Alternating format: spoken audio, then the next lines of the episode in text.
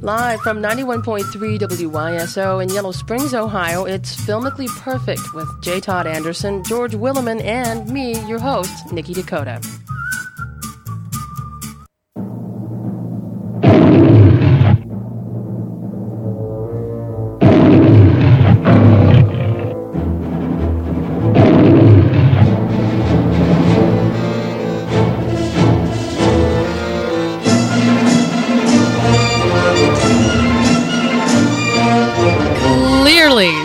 Exciting is about to happen, and ladies Oh, and baby, gentlemen, this is one fine movie. the exciting thing is indeed filmically perfect. You're tuned to Filmically Perfect. I'm your host, Nikki Dakota, joined in the studio today by the lovely, truly talented, and uh, even some hidden talents, which we will get to in shows in the future. He is the keeper of all films. Fact Films Facts, and also the Nitrate Film Archivist at the And how many movies have you seen by now, George? Eight. Eight million movies. No, He- just just eight. is But I've seen him a lot. George Williman. Welcome. Hello, everyone. Also, on my left, your right, it is the uh, the um, we call him storyboard artist to the Coen Weighing brothers. in with too much weight. Storyboard too much artist to uh, so many of the films that we know and love, and also friend of the show. He is the show. He is Mr. I J. Thank you very much. Todd Anderson. Gentlemen, so nice to be with North you here by today. Northwest today, folks. And it's uh, no normal film. There's a lot about this film that distinguishes it, and that is, of course, why we have gathered here. We speak only of perfect films. That's right. And this movie is one of the greatest cinematic events ever to hit the screen. Yeah, this is a delightful movie. I mean, it's just so much. fun. I defy anybody to watch this movie and get bored.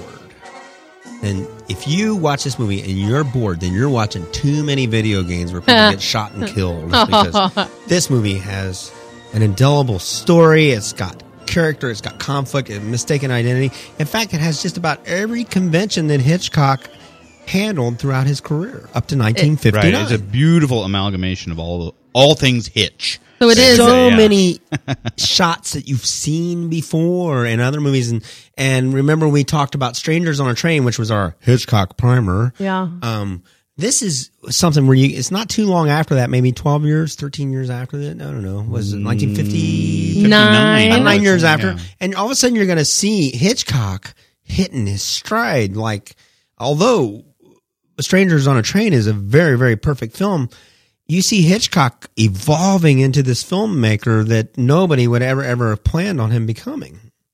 An Alfred Hitchcock classic indeed, and it is uh, notable, and we must note that these films are not just randomly chosen from a hat of names of Nope, we have a boardroom, and uh, the Filmically Perfect uh, board of review goes through there, and they send it up to George and I, and then we say, "Yeah, that's it." there are rules, and gentlemen, Yes. the rules are. Well, North by Northwest creates the world it exists in. And it wholly sustains that world. And regardless of changes in society, North by Northwest retains its meaning and entertainment value. And North by Northwest will never be put on any kind of a numerical list. Excuse me.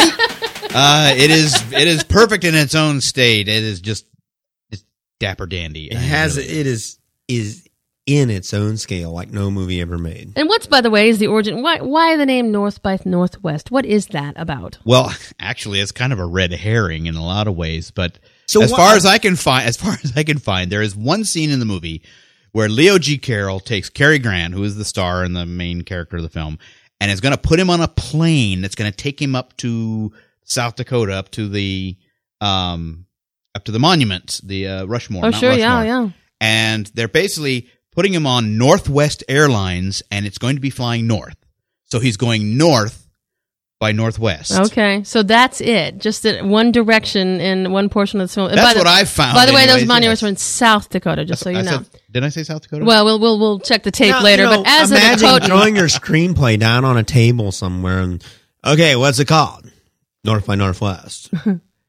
hey, you know, now we think of this movie as a classic movie, but before it became a classic movie because it was a Hitchcock project. You know, it a banal title like North by Northwest. It has Well- all sorts of meaning. Now. and then Bro- it, it even spawned. Um, speaking of rule number three, by the way, there's a music festival in Austin, Texas now called South by Southwest, which is a play on that title. Right. So how cool is that? Yeah. they, uh, uh, from what I understand, this was a, a Hitchcock project practically from the word go, because uh, Hitchcock had wanted to work with Ernest Lehman, the screenwriter, for a long time. And in fact, tried to get him involved in another project that Lehman just wasn't interested in him. So Hitchcock finally said, Look, I want to do a project with you. You come up with something and we'll do it.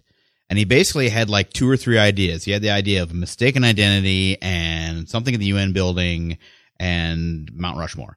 And he came up with this incredible running story of, of mistaken identity and the UN and Mount Rushmore. What a happy way to go about that. How interesting. To just take a But it few- was a perfect. I mean, the two of them were just perfect together. And this is this is Hitchcock on all cylinders with all of his all of his ducks in a row because he's got But he was- Bernard Herrmann doing the music. Yeah. and they were great. And All these Cary people that he had made re- these wonderful relationships that were craftsmen, like these guys, and they were all with Hitchcock, and they all kind of understood him, Mm-hmm. and they knew how to work with him. Um, and it's very apparent in this film because this film is so balanced. So like a perfect so storm and- visually balanced. It it sets on every precipice for just the right amount of time, and then it falls off. And then it it's just to this day, it's just dazzling how sharp, clear, and balanced this film is from a cinematic point of view. It looks beautiful. Uh, George, will you give us? Uh, so we've we've touched on a few of the things, but give us a little a little flow of the action in the this action. movie. The story basically surrounds this uh, gentleman named Roger O. Thornhill, uh, who's played by Cary Grant. Uh, probably never more dapper than he is in this movie, and he always was dapper. But uh, you know, Cary Grant is is at this point was getting into his later stages of his career. He'd been in movies like twenty some years. He's getting a little older, but he's just really, really He's in his mid fifties. great in this movie. He's perfect for it. You know, and and he is a, a business executive He's an advertising guy. advertising guy. He goes to lunch one day. I mean, it's very, very in its beginning. He goes to lunch, and it turns out that there are there's these people looking for someone named George Kaplan, and they send a messenger in calling out for George Kaplan. Well, at about the same moment. Uh, Thornhill, I can't remember. He either needs to make a phone call or it needs to He's going to call his mother to Right, tell her to his mother. rearrange the schedule. and so, as the kid's coming through yelling George Kaplan, George Kaplan, Thornhill goes, waves his hand. I, bet, I guess I better tell you what I'm doing. He's- not to 'cause he's wave it. waving I'm his waving hand. my hand. George is waving his hand. So he waves his hand. I'm waving right back to him. Hello. so he waves his hand, and the two guys who see him do this immediately think there's Kaplan. So they go and they get Thornhill and they take him out into the country to this big mansion where he meets up with James Mason. Who plays one of the finest roles he's ever played. That's right. And He's a James cool villain. And the only thing that that that that, um, that Thornhill discovers right off the bat is that whatever wherever he is, the house belongs to some guy named Lester Townsend. So when he meets James Mason, of course, he thinks that he's Lester Townsend. And so uh, Townsend or James Mason comes in and starts, you know, going going over this long rambling dialogue about, you know, how tricky you are and how we've been looking for you this, that, and the other. And and because Thornhill has no idea what's going on. And we in fact have a little sound clip from this scene. Yes, we do. Showing some of the the sort of bantering back and forth between Cary Grant, James Mason, and Martin Landau playing. Ah, Leonard, have you met our distinguished guest? He's a well tailored one, isn't he? My secretary is a great admirer of your methods, Mr. Kaplan. Elusiveness, however misguided. Wait a minute. Wait, wait. Did you call me Kaplan? I know you're a man of many names, but I'm perfectly willing to accept your current choice. Current choice? My name is Thornhill. Roger Thornhill. There's never been anything else. Of course. So obviously, your friends picked up the wrong package when they bundled me out here in the car. Do sit down, Mr. Kaplan. I told you, I'm not Kaplan, whoever he is. I, Excuse me. Yes? The guests are here, dear. Look after them. I'll be with you in a few minutes. And the woman at the end there was Mrs. Lester Townsend, uh, who was yeah inviting the guests in, and and it, you really don't know exactly what these people are after, but but they never tell you. Roger at Thorn, it's not really important what they're after. The whole Yeah. thing is the caper. That was the whole Hitchcock thing, what he called a MacGuffin, which is they're after something. You just know they're after something. You don't really know what it is. and it's A not important. MacGuffin. I love that idea. That's yeah. It doesn't matter. It kind of throws him into this this whole this whole intrigue Um, they decide to to get rid of. I mean, they decide to they can't get any information out of Kaplan quotation marks. So they decided to get get rid of him. They get him really drunk, kind of force him drunk. Yeah. And one of the most marvelous back projection drunk driving incidents Yeah. in, in modern film. They put him in a driving little down the sports car and send him down the mountain. And they have this backward projection, which Hitchcock loves. The Right. back projection is where you're shooting an interior, and there's all there's also something actually being shown on a screen. Right, behind. there's uh-huh. Stage, a- and he just drives the screen and he steering just wheel. Pretends like he's driving. Are yeah. you being sarcastic, or is it really good? Well, you know, normally it's phony baloney, but in a Hitchcock movie, it works. Yeah. Uh, somehow, I don't know. And it's loaded. He loves it. Hitchcock uses it all well, the time. and Hitchcock himself uh, often said that he was a very lazy filmmaker, and that this was just an easy way. He didn't have to go out and build a, a, a picture car and do all this complicated work. They could just do it on the set, and it accomplished what he wanted to get done, and it moved the show along. You know, so when it came to prisoners, Hitchcock didn't take any when it came to story. yeah, you know, if you were in the way of the story, you got reduced to a cigarette lighter. You know, many times reduced to what other things did people become for Hitchcock's delight? Um, pair of glasses. a airplane in this movie, which which haunts yeah, a pair of glasses. You were reduced to an inanimate object just to, so Hitchcock could say, "I am the filmmaker. You are the audience." We're gonna have to get into that later because I'm not sure I know what you're talking about. But they get the guy drunk and shove him over the edge of a cliff. Well, not over that. He he survives. He manages to to get his car under control and wake up enough to survive it. But he knows that these guys are after him, so he goes to see his mother, this very wealthy woman, Jessie Royce Landis, who in actuality the actress is only like six or seven years older than, than Cary Grant. Older than him, you know, like murder. and She and he finds that he cannot extricate himself from this problem. They are after him all the time. So as the film progresses, he is constantly being pursued by these people. There's one point where they have him and his mother, and he tells his mother, "These guys are trying to kill me." And You nobody know? believes. Nobody him. believes him, and the mother kind of confronts the two guys and goes, "My son says you're trying to kill him," and everybody in the elevator is laughing, Ha, ha, laughing, laughing. He manages to get away from them. He ends up finding that this Lester Townsend, that whose house he was held captive at, works at the United Nations. So he goes to the UN and he finds the real Lester Townsend, and and as he goes to meet him to try and figure out what's going on, Lester Townsend is murdered. He gets a knife stabbed in his back, and of course, pictures are taken. And Thornhill is now a murderer. He's accused It's of all very Lester comical Townsend. too. It's very funny. Yeah. I know you just can't believe this series. he of, plays it all with this deft sense of humor through this whole movie. Cary Grant, Yeah. deft ballet of humor. That's what it is. It's just He also becomes involved now with with Eve Marie Saint, who is the uh, archetypical Hitchcock blonde, who may or may not be on the right side. It'll you find out she's working for our team. Yeah. you know. but uh, Which team is that? Yeah. and and then so much going on in this movie. There is. Uh, It's he very gets- complex. He gets deposited out in the middle of nowhere, and a crop dusting plane comes after him, Which is the famous That's the shot. famous scene, which we'll talk about. yeah. and and then he he meets up with Leo G. Carroll, who's the head of the good guys, and that's when they put him on the plane going north by northwest, and he ends up the big denouement at the um, at Mount Rushmore. Yeah, and now you watch this movie, and this is proof that filmmakers evolve and get better because Mount Rushmore has been done a couple times in his movies.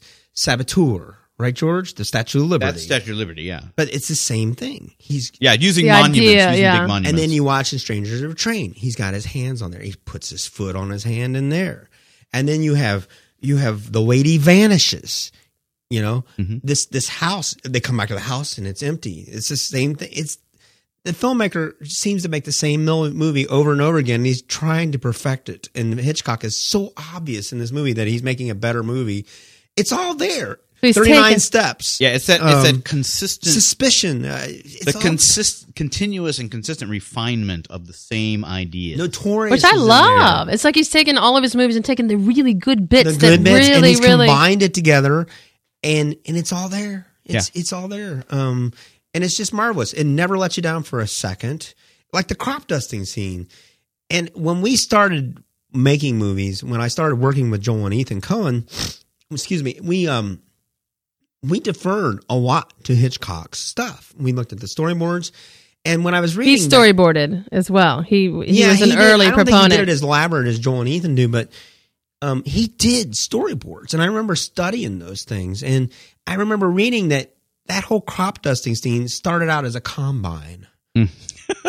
really hard to fly a combine. I know, though. but Yeah, but it's still his very idea ominous. Came Yeah. from this mechanical, which you see in a lot of Spielberg's movies, like Duel and Jaws.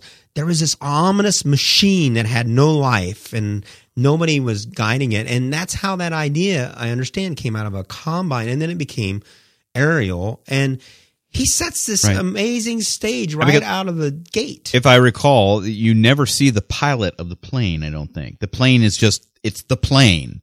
It's like there's not like a human force behind the it. It's semi truck itself. that almost runs him down. No driver. You don't Yeah. see it. Mm-hmm. At the end, there's a wide shot. You see where the driver gets out. But he sets this marvelous place. And then he does something that hardly any filmmakers can get away with nowadays. He sets this pace and he walks onto it. And it's slow.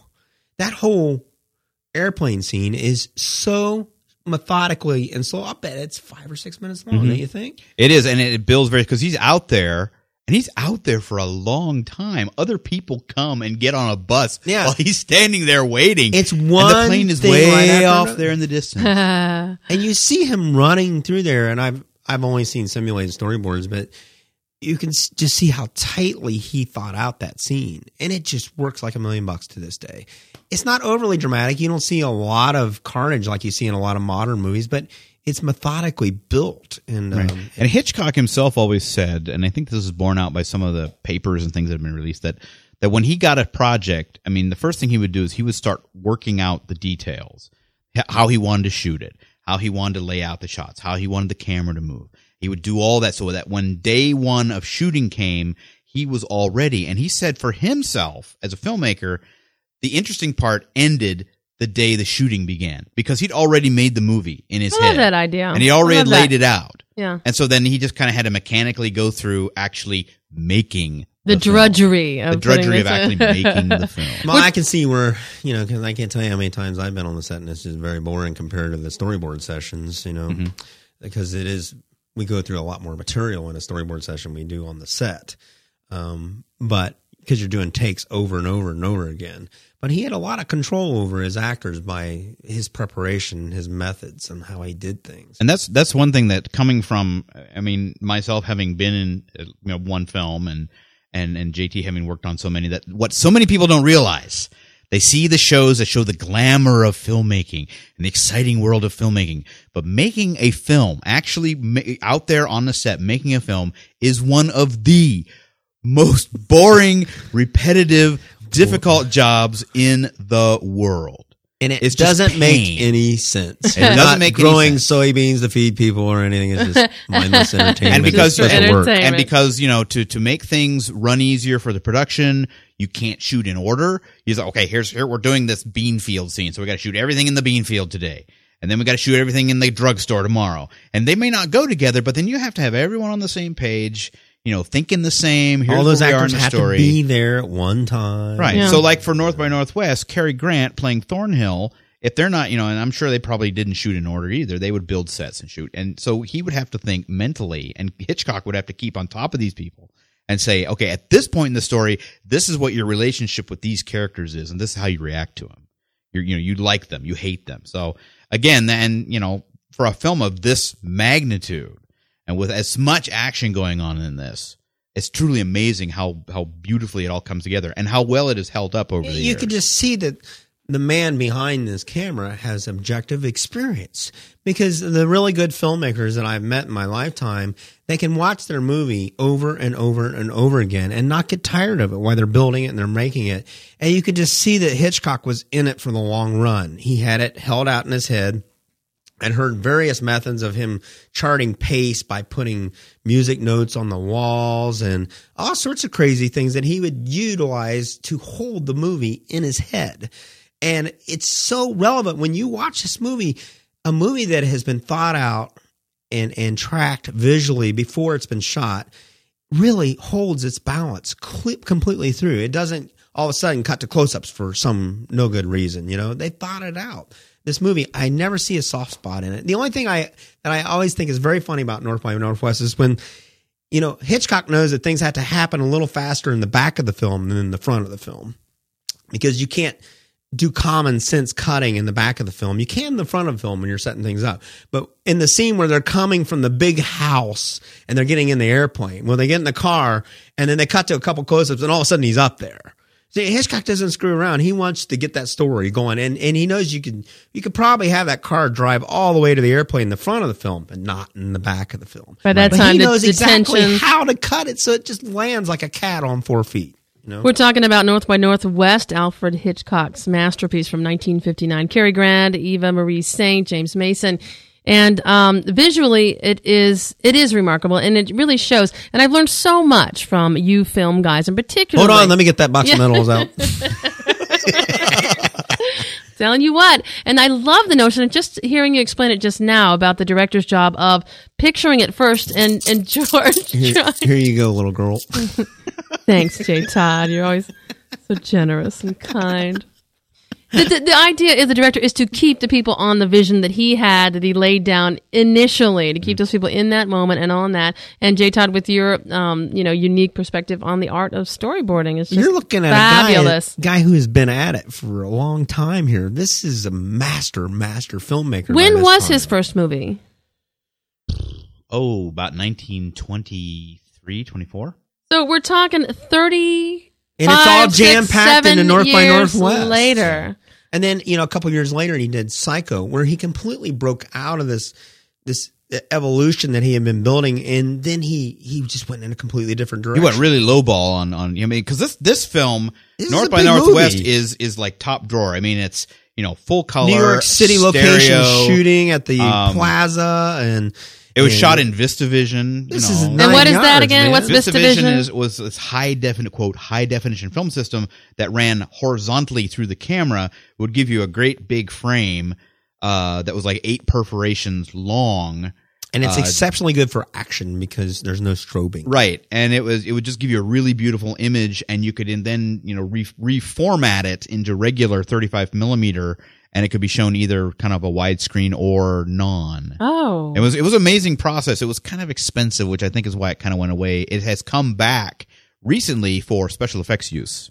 Ah. Yeah, they just use it. Um, I think digital though is pretty much going to do away Yeah. with with VistaVision. As but a again, film we spoke about uh, rear spe- screen projection, and Hitchcock utilizes it again. And this movie uses on Mount Rushmore, and you'll say, "Oh, it looks fake," but you're too busy looking at the story, you know, and doing. Again, yeah, the Park Service would not let them anywhere near Mount Rushmore. Really? So they had to build. They had to build their own. They had to build the forest that's down around Mount Rushmore, and The then Black build parts of the big faces to uh, to uh, to jump around on. And it's Why wouldn't they? That's so bizarre. And I just, I've always thought that that was just a terrific idea to, um, to have these big noses, Mm-hmm. Big noses. and stuff in the background. It's just, it's just so much fun to watch that. And Leonard's just rotten.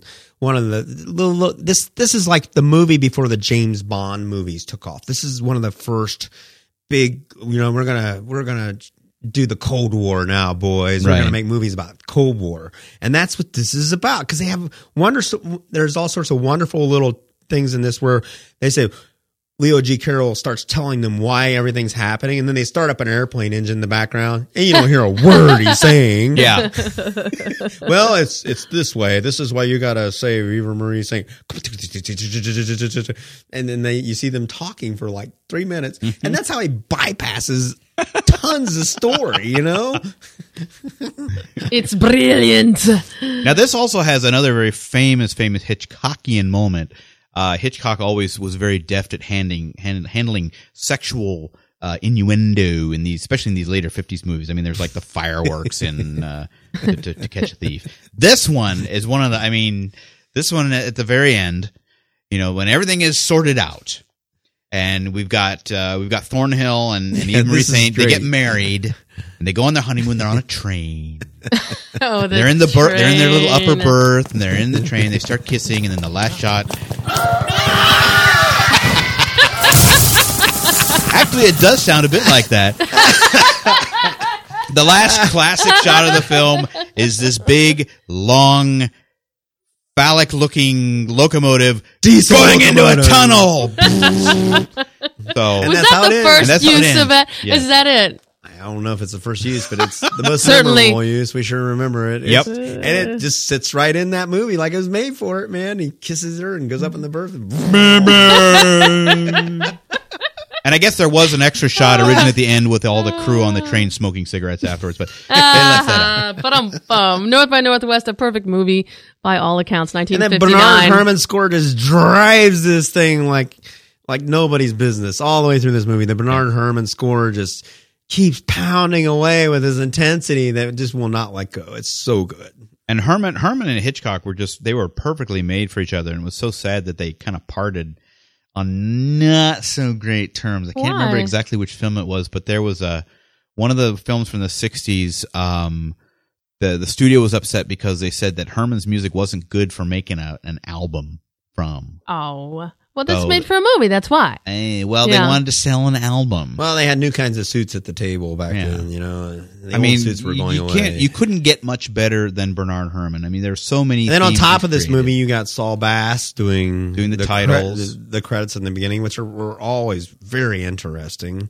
It's like angular, very geometric. well, it's all things moving in different directions. North by you know. Northwest angles. Things are moving, yeah, at different angles. Uh, let's talk about the rules. Creates the world. I'd, I'd say. Well, they certainly do, and they sure exhibit the new Cold War right in front of us. Right. They're after who knows Who do you trust? Why is this person who out is to this get person? me? He's not the real person. You know, it's it's everything's in there. The little matches, you know, the, li- the Yeah, all the scenes are. ROT, all the stuff that you know Hitchcock handles. It's all in this movie. and he does, of course, make the cameo. Earlier, Right, right. And right- as it's, always. it's a great cameo too because it's right at the beginning, and it's uh, it's one. He must have been really proud of this movie because I can't think of a whole nother of, of many other cameos that where he appears and his name appears on the screen On at the same time. him, yeah. But he gets this gets a bus door slammed in his face, and he's right left when it standing says, at the yeah. Right on the end of the Standing score the- too, man. yeah, tudum, bum.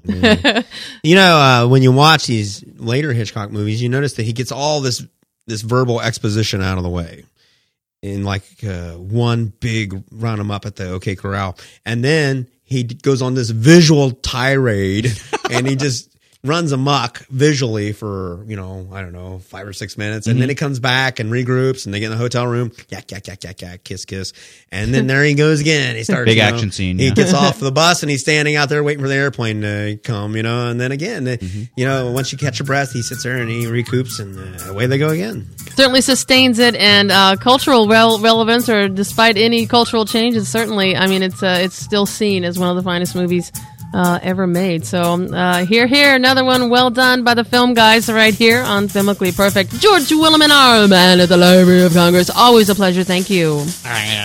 And j. Todd anderson storyboard artist to all the stars and friend to the little old us. Thank you. Lovely to be with you, Nikki Dakota. until next time filmically perfect your favorite movie show. Hey see you next. Happy falafel.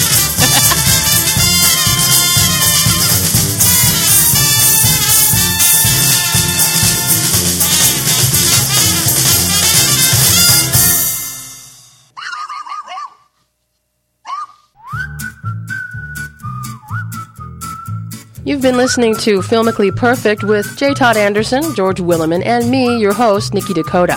Heard live every Friday after the noon news on 91.3 WYSO. The shows are also available for download from iTunes or can be streamed at www.wyso.org.